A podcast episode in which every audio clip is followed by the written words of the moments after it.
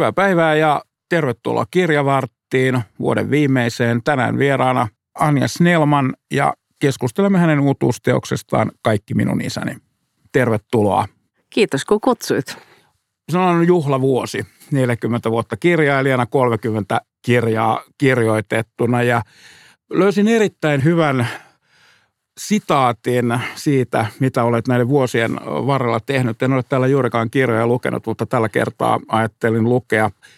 Olet kirjoittanut evakoista, taitoluistelijoista, homomiehistä ja naisrakkaudesta, somalitytöistä, murrosikäistä poista ja keski-ikäistä miehistä, koirista, kaneista, villieläimistä, hyönteisistä, lääkäreistä ja tutkijoista – Liki satavuotiaasta kreetalaista naisesta olet ollut jalkapuussa ja pölkyllä monasti, ei mitään uutta sinulle. Olet ollut syrjästä katsoja, silminnäkijä, todistaja, kidnappaaja, vakoilija. Olet käyttänyt omaa ja vierasta, kierrätettyä, lainattua, perittyä ja lahjaksi saatua. Se on aikamoinen suoritus 40 vuodesta. Miten juhlavuosi on sujunut? Kiitos kaikista näistä pandemioista huolimatta niin ihan mukavasti, kyllä onko ollut jotain erityistä? Haastatteluja olet antanut paljon. On niitä. Haastatteluja on tietysti tullut, mutta sitten meillä oli Kustantamon järjestämät juhlat tuossa.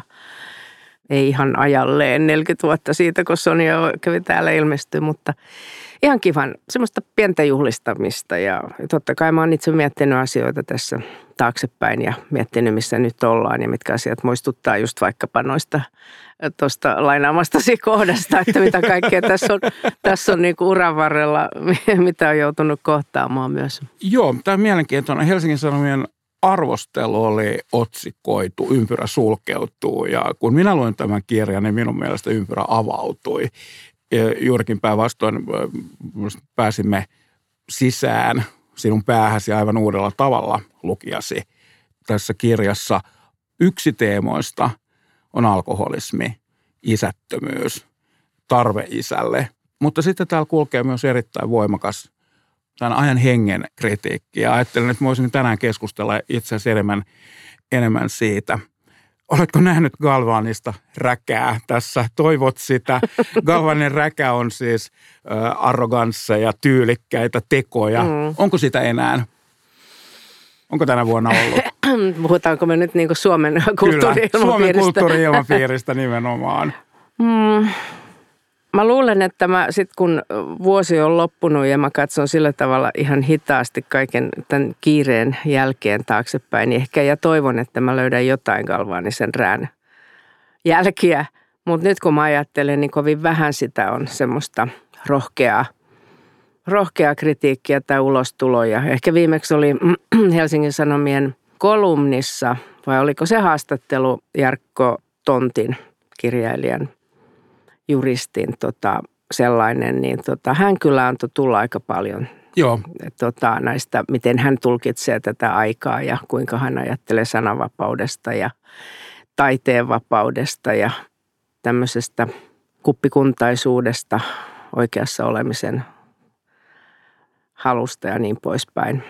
Mä luulen, että ehkä ne taiteelliset työt tai niin kuin itse teokset vielä odottaa tulemistaan. Joo, joo. Kirjallisuuden kenttä on muuttunut paljon, että jos katsoo noita katalogeja, mitä julkaistaan ja muuta, niin, niin se on, kirjoja tulee paljon, kirjoja luetaan paljon, mutta ehkä semmoinen aikalaiskritiikki puuttuu. Nyt me sinun myötä saatiin Olet huolissasi siitä, että ei ole tilaa enää ironialle, ei parodialle, ei satiirille. Kuinka vakavana näet tämän tilanteen? Niin, tämä en oikeastaan tiedä, että onko kysymys siitä. Mä toivon, että kustantajat kustantaa näitä tyylilajeja vielä vastakin, mutta mä luulen, että tilaa on. Mutta tota, sitten onko lukijoita? Tavallaan, ollaanko me semmoisessa jamassa, että ymmärretäänkö me kohta sitä satiiria ja ironiaa ja sen kalvanista räkää ja – että me pystytään arvostamaan ja ottamaan vastaan kaikkea sitä. Ja nehän on vähän vaikeampia lajeja. Että sitten jos tavallaan lukeneisuus ja lukeminen vähenee, katoaa, sävyjen ymmärtäminen ikään kuin ohenee, niin siinä vaiheessahan me ollaan jo aika niin kuin huonossa tilanteessa, että nämä mainitsemassa tyylilajit, kirjallisuuden genret ei enää ota tulta. Tai sitten tietysti voi sanoa, että sen jälkeen sitten, jos tuntuu, että ei löydy niitä yleisöjä, niin ei sitten ehkä löydy enää kustantajiakaan. Oma huolissani siitä kehityksestä. Ehkä se liittyy myös runouteen, että, joka vaatii myös semmoista tietyn toisenlaista pohdiskelevaa lukemista ja, ja niin kuin ymmärrystä, että esseet ja runot ja kaikki se, mitä kautta sitten ikään kuin tämä ironia ja satiiri ja ehkä yhteiskuntakritiikki voisi tulla esille.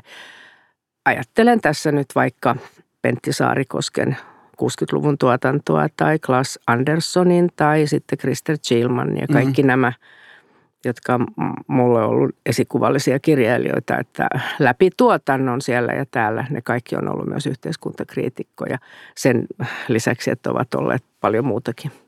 Joo, kyllä.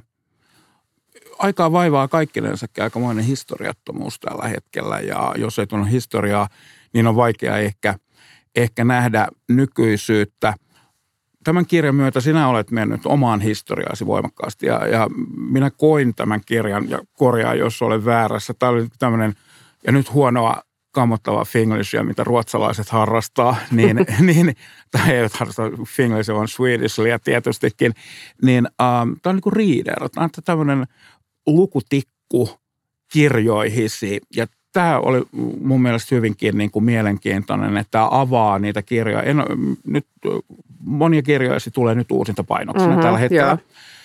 Ja äh, en ole vielä niihin palannut, mutta tämän kirjan jälkeen päätin palata, koska tämä, mulla on ollut pitkä tauko, että mä en ole lukenut kirjojasi. Mm. Ja olin hyvin ihastuneessa tilassa, siis vanhan ystävän tapaaminen, kieli edelleen terävää, tiukkaa havainnointia ja, ja myöskin mikä kaikissa kirjoissa on, että ne on tiiviitä, mutta yksikin kappale sisältää paljon ajatuksia, sieltä tulee paljon kokemuksia. Uudelleen luenta on tulossa. Oletko palannut itse kirjoihin? Luetko niitä uudestaan? Palatko niihin? Millä tasolla? Ähm, en lue uudelleen en palaa, ellei ole joku tietty syy. Ja se syy voi olla esimerkiksi käännökset, mm. jos kääntäjä pyytää täsmentämään jotain tai kysyy, mitä joku sana tarkoittaa, sitten on pakko lukea. Tai sitten joku dramatisointi tai filmatisointi, jossa täytyy tavallaan, en, jos olin käsikirjoitusprosessissa mukana tai en, niin jollain tavalla katsoa. Mutta jotenkin mulla on semmoinen jännä tunne aina, että sitten kun mä oon kirjoittanut sen kirjan, niin se on ikään kuin, se on vähän niin kuin semmoinen kilometritolppa, jota mä katson niin kuin peruttuspeilistä, että se Joo. jäi tonne ja seuraavaa kohti. Joo.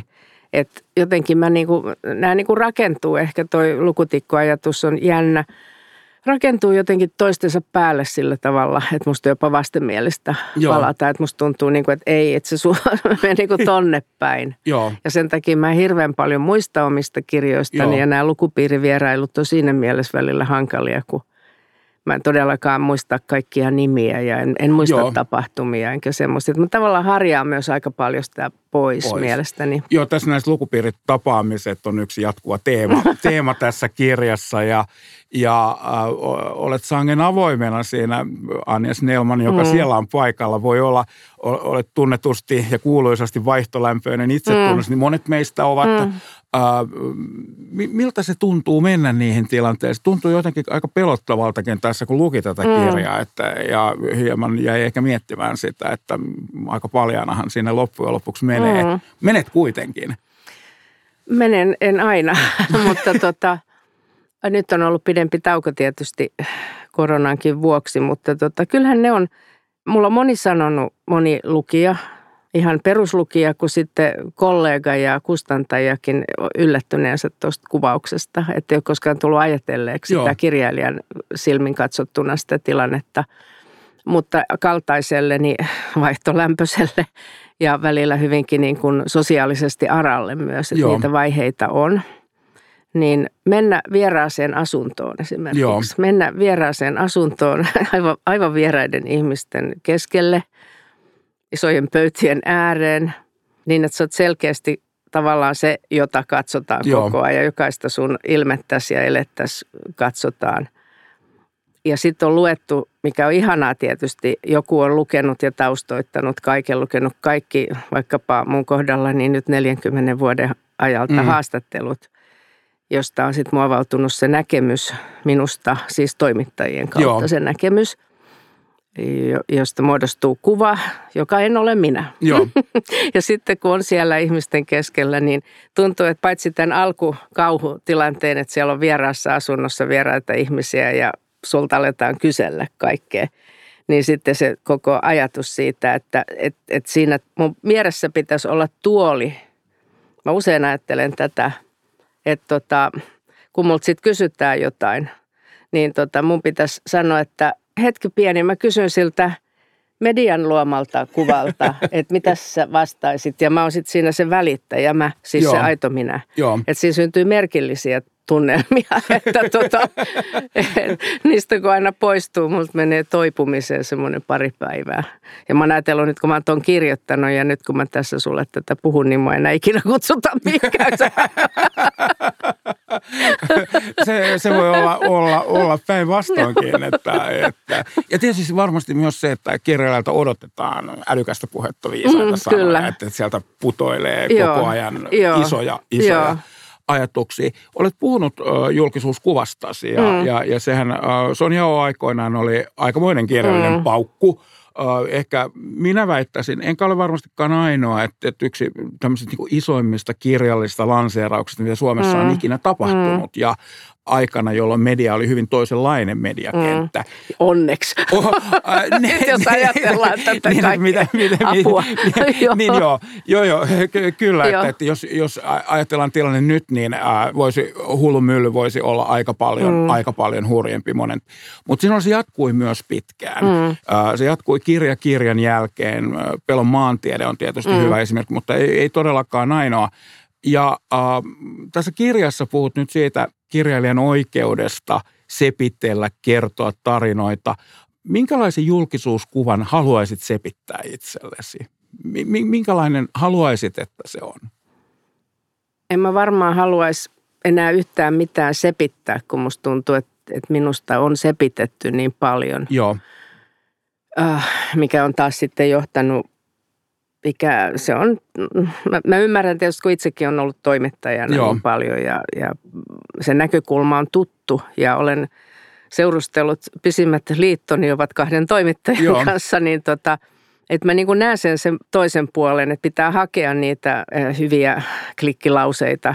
Se ei ollut vielä sana, jota käytettiin ennen 2000, mutta kuitenkin, että, että pitää niin kuin hakea hakemalla niitä jotain tiettyjä vähän semmoisia sensaatiomaisia asioita tai jotenkin semmoisia, joita, voi, joita lukijat sitten voi kauhistella, ihmetellä, ihastella ja Joo. muuta.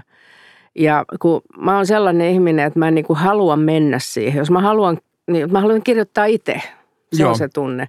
Et usein kun mä esimerkiksi jossain haastatteluissa kuvaillaan kirjailijaa A-ta, niin mun se on ihan niin kuin, siinä usein mennään ihan niin kuin he eivät ole psykologeja. He mm. eivät niin kuin, se tapaavat monet niin kuin ensi kertaa. Joo. Ja sitten syntyy niin kuin se, tulee vaikutelmia, jotka on mahdollisesti kirjoista poimittuja tai sitten aikaisempien toimittajien. Joo. Tähän se kierrättää. Mm. Että tavallaan tätä se on ollut jatkuvasti. Ihan viime aikoihin asti Joo. yksi toimittaja teki hiljattain semmoisen jutun, jossa – olimme sopineet, että puhutaan kirjoista ja tämä vanha juttu, että puhutaan kirjasta ja kirjoista ja ehkä tästä psykoterapeuttisesta työstä. Niin eikö sinne sitten hän halua niin kuin itse kirjoittaa sinne lisää jotain semmoista, mitä minä Joo. en kertonut ja pyysin jättämään haastattelusta pois. Että tämä on sitä veivaamista ollut Joo. 40 vuotta, että kun kysyt, että minkälaisen kuvan mä haluaisin, niin mä haluaisin mieluummin sitä semmoista, että, että semmoista, jotka todella niin kuin haluaa sitä julkisuutta, kaipaa paljon sitä julkisuutta. Että toimittajat sitten keskittyisivät ruotimaan heitä ja kirjoittelemaan niitä itse haluamiaan niin kuin yksityiselämän juttuja. Ja esimerkiksi me kirjailijat, kun kuitenkin ollaan tämmöisiä kuin ollaan, niin jos meitä ylipäänsä haluaa haastatella, niin mä toivoisin, että meistä tehtäisiin sitten näitä tylsiä, kuivia juttuja kirjoista ja asia-aiheista. Se, semmoisia mä niin kuin haluaisin – koska mä itse luen niitä. Nämä henkilöhaastattelut tämmöiset tai yhteiskunnallisemmat mielipidehaastattelut, ne on sitten jossain vielä näkee Suomen Kuvalehdessä. Joo. Et, et semmoisista mä tykkään ja mä en muista sun alkukysymystä, tämä on pitkä vastaus, mutta todennäköisesti semmoisia mä mielellään lukisin, semmoisia tota, on niin kuin kiva sitten, että niistä jäisi myös jotain ajatuksia, ehkä haasteita, muutakin kuin se, että milloin mä teen joulusiivouksen tai sitten, että ne aina lipuu siihen yksityiselämään Joo, ja johonkin jo. eroihin tai Joo. johonkin tämmöisiin lapsiin, josta en halua ollenkaan puhua. Että se niin kuin, toki tämä on tämä digitalisaatio ja sosiaalisen median aika ja tämä kaikkien jatkuva avautuminen on myös mennyt tuohon vanhan liiton mediaan niin, että ihan tämmöiset, niin kuin ennen vanhaa sanottiin, naistenlehden toimittajat pyrkii tekemään samanlaista. Joo, mediakenttä on muuttunut rajusti ja kerrot siitäkin näkemyksiä tässä kirjassa – Mennään ensin kuitenkin siihen, kun näitä uusintapainoksia tulee. Olet huolissasi siitä, että näitä tekstejä siellä aletaan kammata uuden kampuskulttuurin hengessä amerikkalaisen tyyliin. Oletko saanut jo palautetta näistä vanhoista kirjoistasi? Mm, en mä ole, ja toi, että mä oon huolissaan, niin se pitää laittaa, se on niin kuin myös ironiaa. Joo. Että mä en päivittäin ajattele, että mitä sieltä löytyy. Oikeastaan mä toivoisin, että joku löytää jotain eh, tota, se keskustelut on musta niin, niin kertakaikkisen tragikoomisia, joita on syntynyt tässä. Mulla voisi löytää siis ihan mitä tahansa sieltä ihan Sonjasta lähtien epäkorrekteja ja kaikilla tavoin epäsiistejä henkilökuvauksia ja hahmoja ja – ja mä olen kirjoittanut tuossa jo aiemmin toi sitaatti, missä kuvailit, mitä kaikkea mä oon, mä oon kirjoittanut siis somalitytön näkökulmasta. Joo. Ja siitä taisi tulla jo vähän pyyhkeitä silloin, kun se ilmestyi, mutta se oli vielä vaimeaa. Joo, joo. Ja sitten, no sekin voisi olla, kun mä oon kirjoittanut – perheen lemmikki kaniinin näkökulmasta. Että eikö sekin ole, se on varmaan jonkinlaista niin kuin kulttuurista. Et ole kani. Et ja koira, äiti ja koirateoksessa koira. Koira ajattelee ja havainnoi ja tota, No Pelomaan tieteestä aikoinaan tuli paljon jo monenlaista, mutta kyllähän siinäkin sitten tavallaan, siinä tietty feministiporukka ojensi minua myös. Joo.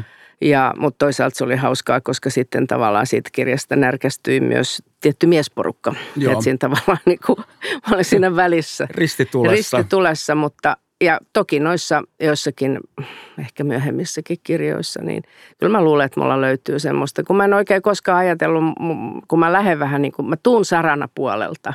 Joo. Että mä tykkään siitä, että, että kaikki ei tykkää.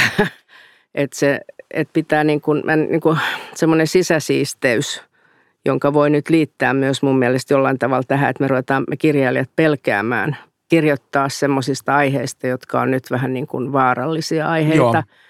jotka voisi liittyä näihin niin kuin sukupuoleen, seksuaaliseen identiteettiin, rodullistamiseen, näihin aiheisiin, niin tota – et siitä voi myös olla sille huolissaan, että tuleeko meistä lopullisen sisäsiistejä. Onhan siitä puhuttu ja mainitsenkin tuossa kirjassa sen, että oliko se nyt Ruotsissa sitä keskustelua siitä, että mieskirjailijat on alkanut kirjoittaa kirjoja, jotka jollain tavalla he ajattelevat, että se että ne menee niin kuin intersektionaalisen seulan läpi, että siinä ei Joo. vaan niin kuin kirjoiteta mitään Joo. yhtään tuhmaa sanaa tai se, siinä ei ole mitään niin kuin – vaikkapa rakkauskohtauksissa, niin tota, ei mitään sellaista, joka voisi pahoittaa kenenkään mielen tai Joo. jotenkin olla naisia kohtaan. Äh, eli pahimmillaan fiktio on kuolemassa, jos äh, ei, kirjailijalla ei ole oikeutta luoda näitä hahmoja, mennä näiden hahmojen sisään, elää muita elämiä hahmojensa kautta. Mutta samanaikaisesti tulee itse sensuuri.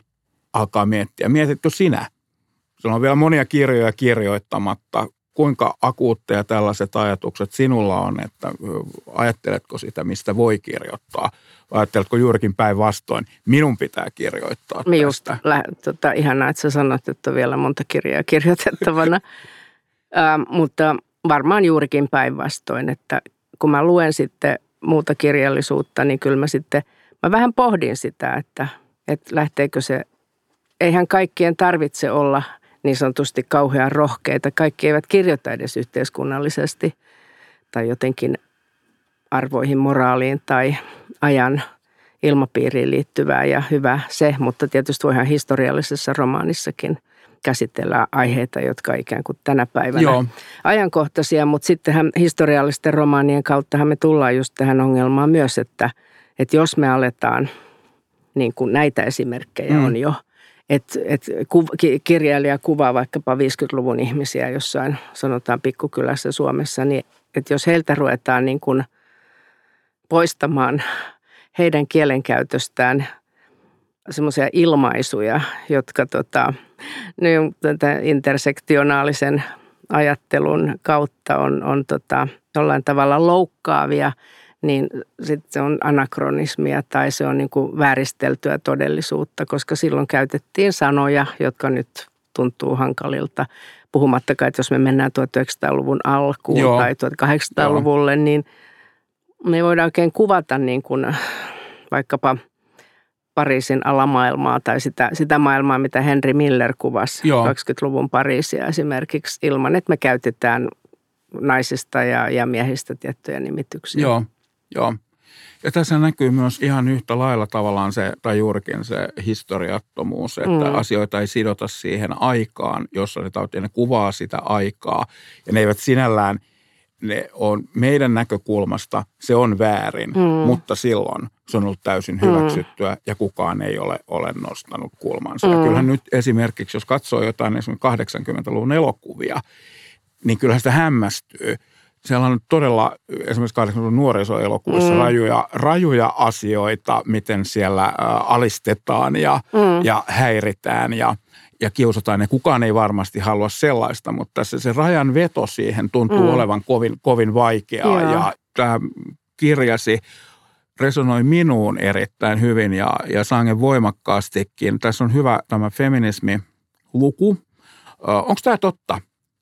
Oletko ollut tällaisessa keskustelussa mukana, jossa olet saanut, jäänyt trollauksen jalkoihin? Öö, kyllä se ei ihan tapahtunut juuri noin kuin se tapahtui, mutta se liittyy, tota, mitähän mä nyt sanoisin, käsitykseen kehopositiivisuudesta ja, ja tavallaan, miten mä nyt sanoisin, ammatillisuudesta, seksuaaliterapeuttien tai seksologien ammatillisista arvoista tai koko siitä kuviosta ja se liittyy tämmöiseen keskusteluun, joka käytiin suljetulla sivustolla ja Joo.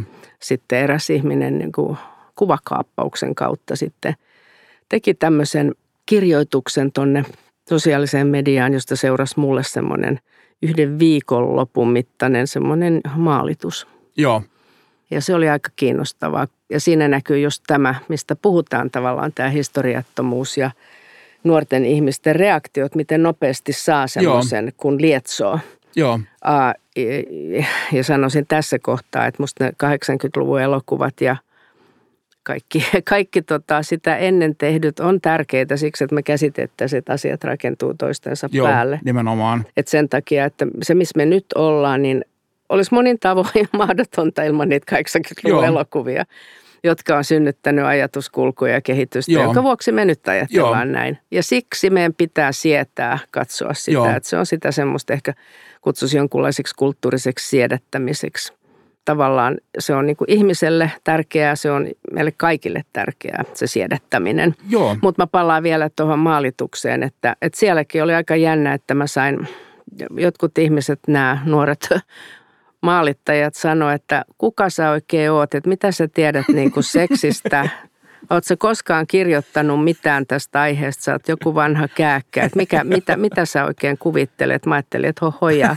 Tässä me nähdään se Joo. Et ke, ke, kertokaa heille. Niin, kertokaa Joo. heille. Mikä tota, reagoitko näihin vai jätitkö ihan annot vaan mennä? No mä tota, koska osa niistä ylitti niinku tiettyjä rajoja, Joo. niin mä tein niistä, mulla on tuttu tämmöinen some, sanotaanko semmoinen henkilö, joka on tietoinen näistä juridisista Joo. seikoista, niin mä annoin niitä nähtäväksi ja Joo. annoin myöskin niin kuin nimiä, kun he olivat niin kuin nimellä kirjoittaneet Joo. näitä juttuja, niin pistin niitä prosessiin. Joo. En vastannut enkä ryhtynyt Joo. tietenkään mitään Joo. tekemään.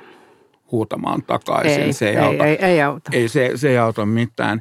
Tämä on jännä tämä aika, koska tästä on sellainen outo binäärisyys, että pitää valita se puoli ja, ja se hyvä signalointi, joka liittyy siihen, että se, se vaan on plap, se on leima. Joo. Olen feministi, puhut tässä feminismistä tällaisena niin kuin brändinä, markkinointiterminä Ja, ja tämähän liittyy moniin muihin asioihin. Tämä liittyy inklusiivisuuteen, diversiteettiin. Tämä liittyy kaikkeen, että minä teen näin ja laitan tämän hashtagin ja se hashtag on minussa. Ihmiset luovat sen minä-kuvansa näiden hashtagiensa kautta mikä on osittain johtunut siihen, että meillä on hyvin lyhyitä tekstejä. Ihmiset eivät mene sisälle minnekään. Mistä sinä löydät älykkäitä tekstejä? Haluat älykästä keskustelua. Mistä sitä löytyy tällä hetkellä? Älykästä keskustelua. Mä luen paljon tietokirjoja. Täytyy sanoa, että viimeksi taisin lukea niin kuin Suomen myyttisistä eläimistä. Ihan mielettömän kiinnostava. Ja sitten oli semmoinen, joku semmoinen kuin Tuoksujen atlas. No kumpikin on suomalaisten tekijöiden. Ja se keskustelu voi löytyä joskus aika jännistä paikoista, Joo. että – en missään nimessä etsi sitä Twitteristä. niin, jota no, mä... eikä viimeinen torikokous.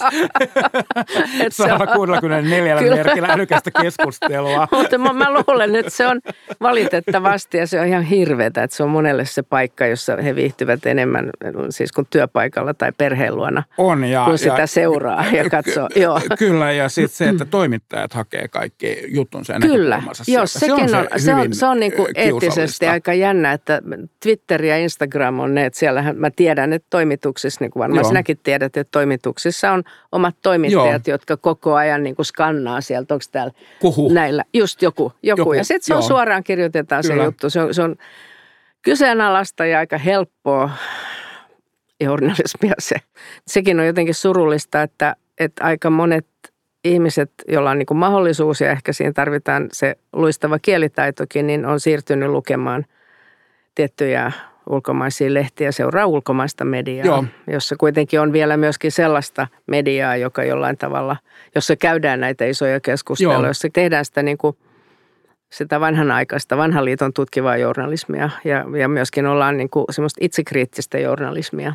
Kyllä, ja, ja silloinhan jää nimenomaan, minä kaipaan sitä keskustelua Suomessa ja suomalaista mm, keskustelua. Mm. Se on sama kuin suomalainen kirjallisuus. Mm. Se on arvokkaampaa sen takia, että se on meistä – ja se on osa meitä. Mm. Ja no, jos nyt ajattelee esimerkiksi Guardiania mm. ja sitten Spectatoria, mm. on täysiä ääripäitä, mutta molemmat mm. on äärimmäisen hyvin toimitettuja lehtiä ja he perustelevat mielipiteensä. Minä luen molempia sen takia, että mä saan mm. koko ajan myös sen toisen, toisen näkemyksen, koska meiltä puuttuu sellaiset, mitkä yhdistäisi näitä näkemyksiä Kyllä. ja keskustelisi. Ne, tämä on hyvin polarisoitunut Kyllä. Niin, ja, ja se on tulossa meille kovaa vauhtia myös koska kaikki meillä angloamerikkalaiset virtaukset kyllä, tänne enemmän tai myöhemmin saapuvat.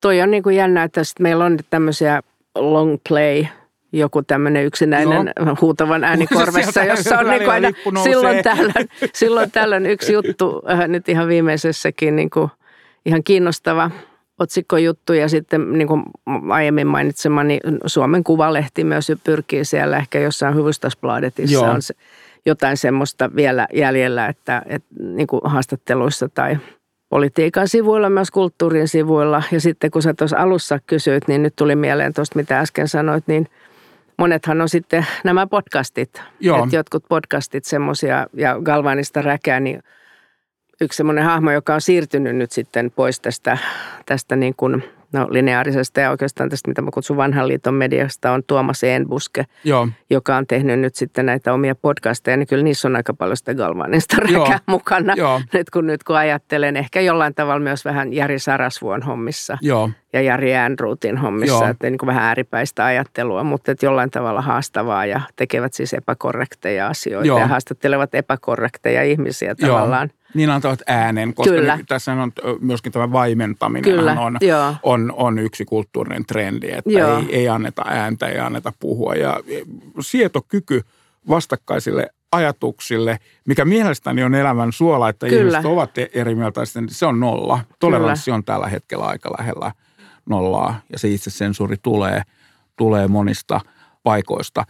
Palataan kirjailija Anja Snellmaniin tässä, mitä tulee seuraavaksi. Minä itse asiassa hieman olen kyllä lukenut meidän lehdestä, mitä on tulossa, mutta kerrotko kuuntelijoille? En mä ihan varma ole koskaan siitä, että sen mä tiedän, että mä tuun jo ähm, jossain vaiheessa varmasti kirjoittamaan tästä mun pitkäaikaisen terapiatyöpaikkani vastaan mun tarinasta. Joo. Mutta tota, mä luulen, että se vaatii aikaa ja, ja sitten haluaisin nähdä näitä tiettyjä oikeudenkäyntejä. Niitä Joo. käydään näitä uuden omistajan ja sitten tämän vanhan omistajaperheen välillä, että mä en halua mitään niin kuin ikään kuin olla siinä myllyssä mukana, että mä haluan kirjoittaa to, ja aivan toisesta näkökulmasta.